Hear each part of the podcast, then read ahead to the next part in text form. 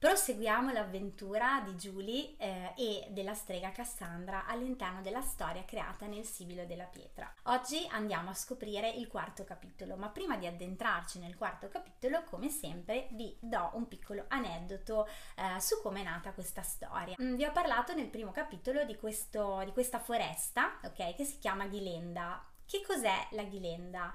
La Ghilenda è un nome che mi è rimasto impresso quando da piccolina alcuni miei amici di un luogo meraviglioso dove vado sempre in vacanza che si chiama Bocca di Magra eh, in Liguria, che praticamente è la mia seconda casa in un qualche modo, eh, mi portarono a fare un picnic in questo bosco e mi dissero che questo bosco si chiamava Ghilenda.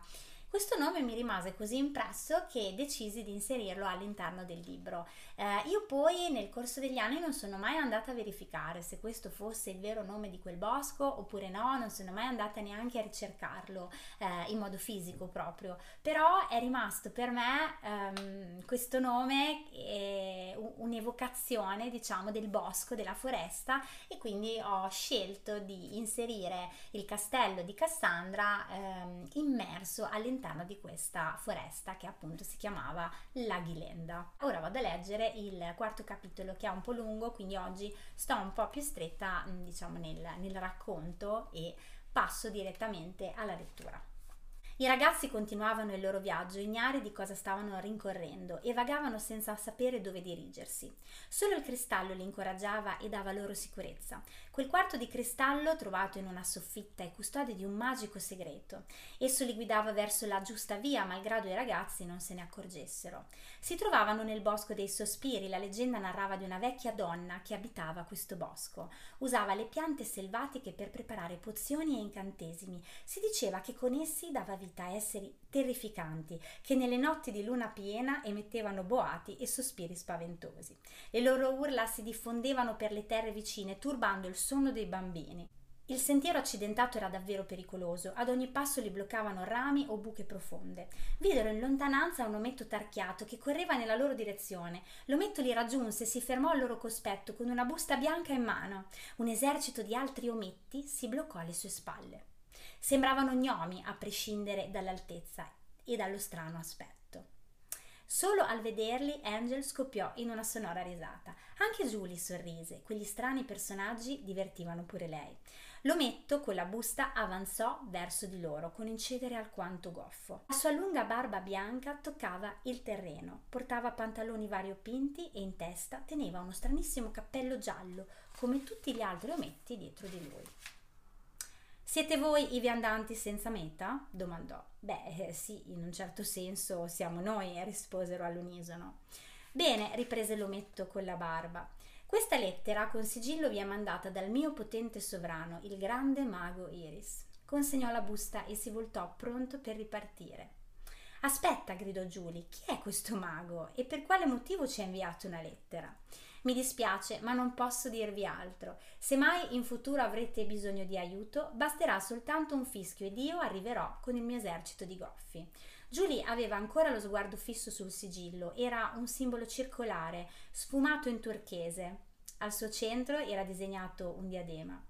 Tolse di mano la busta al ragazzo e l'aprì, si schiarì la voce e lesse il contenuto della lettera. Miei cari, sono il potente mago Iris. Non temete, io vi sono amico. Per raggiungere il vostro scopo avrete bisogno del mio aiuto. Vi aspetto nel mio regno. Il ciondolo con il cristallo vi fornirà le indicazioni necessarie per trovarmi. Mago Iris.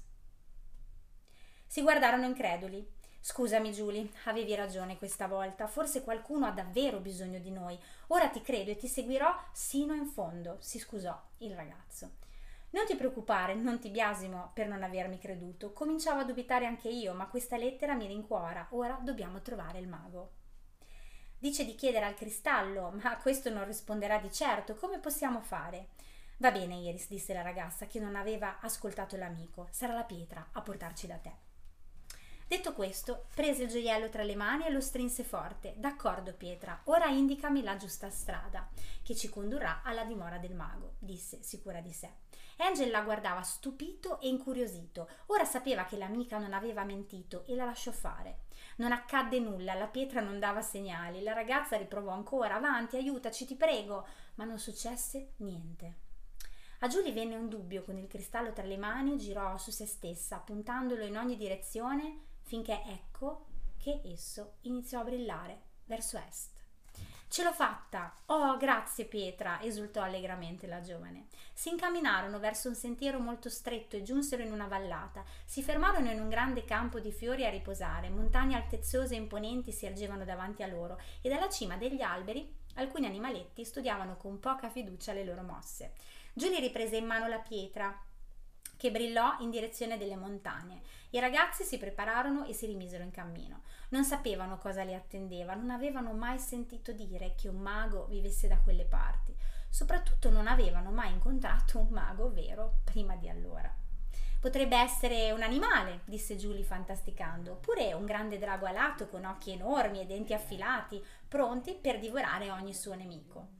Oh, smettila con questi sogni. Sarà un signore normale che sa far uso delle arti magiche. Tutto qui, la riprese Angel. Imboccarono un sentiero che fiancheggiava le alture mentre fantasticavano su questo misterioso personaggio che li aveva invitati a raggiungerlo. Incontrarono uno strano vecchio sulla loro strada. Camminava a fatica e trascinava il corpo trasandato. Il suo capo calvo luccicava sotto i raggi del sole ed i vestiti stracciati che indossava erano sporchi e rovinati si avvicinò ai ragazzi che si offrirono gentilmente di aiutarlo. No, lasciatemi stare, non ho bisogno di aiuto io, rispose in modo alquanto scortese e aggressivo l'anziano signore. Alzando lo sguardo da terra incontrò quello di Giulie fisso su di lui e sussultò come intimidito. Tremò a quella vista, ripresosi subito dopo, si affiancò cautamente, barcollando, alla giovane ragazza e la guardò in viso. Angel assisteva a quella scena senza intervenire, sentiva la tensione aumentare nell'aria. Via, vattene via, via! esclamò d'improvviso il vecchio e con un dito indicò sprezzante la ragazza, la quale indietreggiò spaventata a quello scatto.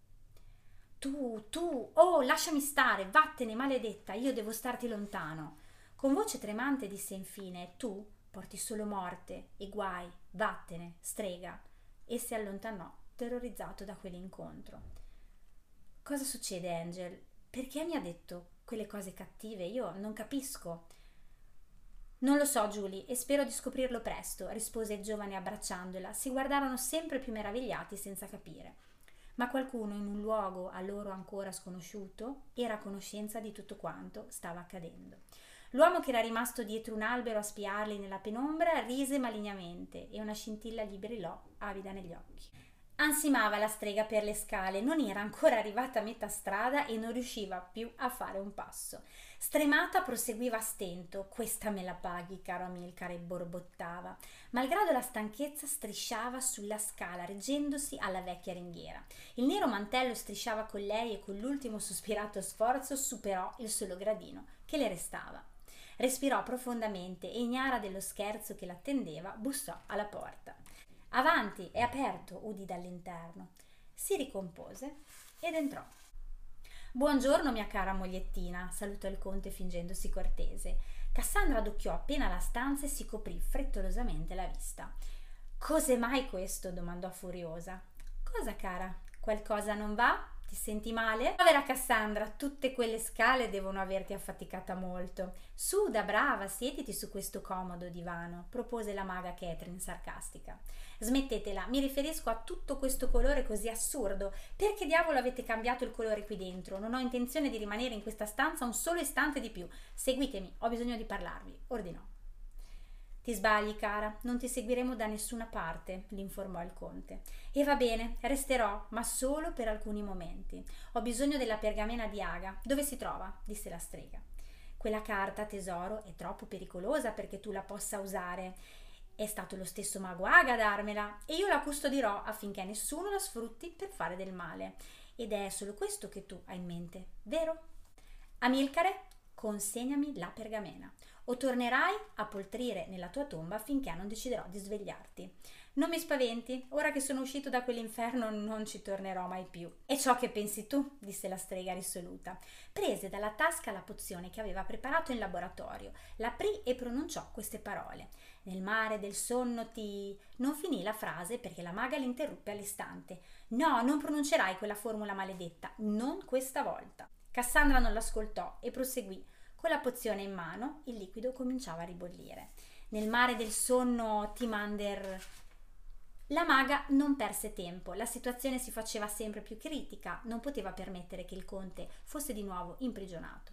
Avrebbe dovuto attendere ancora 800 anni prima di distruggere la perfida strega e non avrebbe mai resistito così a lungo. Aveva già aspettato troppo tempo e la sua vendetta doveva avere luogo al più presto. Tese le mani verso la malvagia donna e, muovendo velocemente le dita, le tolse di colpo la voce. La strega non poté finire la formula e gesticolò innervosita contro la maga che balzò indietro andando a parare in direzione del muro. L'urto fu molto forte. Il conte assisteva silenzioso alla lotta tra le due donne, non poteva fare altrimenti, non era a conoscenza di trucchi magici. La maga si alzò piano e squadrò la strega, schioccò le dita e la pozione del sonno cadde di mano a Cassandra, spargendosi sul pavimento. Non ne hai ancora abbastanza? La strega, infuriata, girò i tacchi e se ne andò. Pagherai anche questa, caro conte, pensò.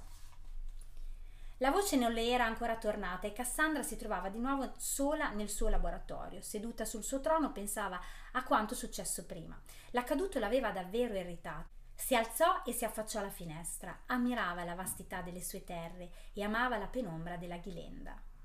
Quel silenzioso buio la rendeva sempre più fiera della sua cattiveria. Bastava un solo sguardo ad essa per farla sentire la strega più potente. Si avvicinò al suo bancone, aprì un cassetto dal quale prese uno scrigno contornato di perle. Conteneva un gioiello, un quarto di cristallo appeso ad una catenella d'oro. Lo osservava attentamente e si sentì ghiacciare il sangue nelle vene, pensando che il suo piano diabolico era momentaneamente sospeso. Anche se per poco, il conte e la maga Catherine l'avevano fermata e questo lei non lo tollerava affatto. Il conte nel frattempo era sceso per spiare le mosse della sua nemica, si era accostato silenziosamente alla porta e aveva visto tutto quanto. Riponendo il gioiello nello scrigno, la strega si schiarì la gola, la voce le era appena tornata. Vi avrò tutti e quattro, disse tra sé e sé, e quando finalmente sarò in possesso di quella maledetta pergamena, Nessuno oserà più sfidarmi. Sarò la vera regina del male. E con una diabolica risata sistemò il contenitore del cristallo nel cassetto. Il conte allibito la guardava sempre più preoccupato. Doveva assolutamente fermarla. O davvero la strega avrebbe governato le tenebre e la sua sconfinata cattiveria non avrebbe più avuto limiti. Così finisce il quarto capitolo del Sibilo della Pietra.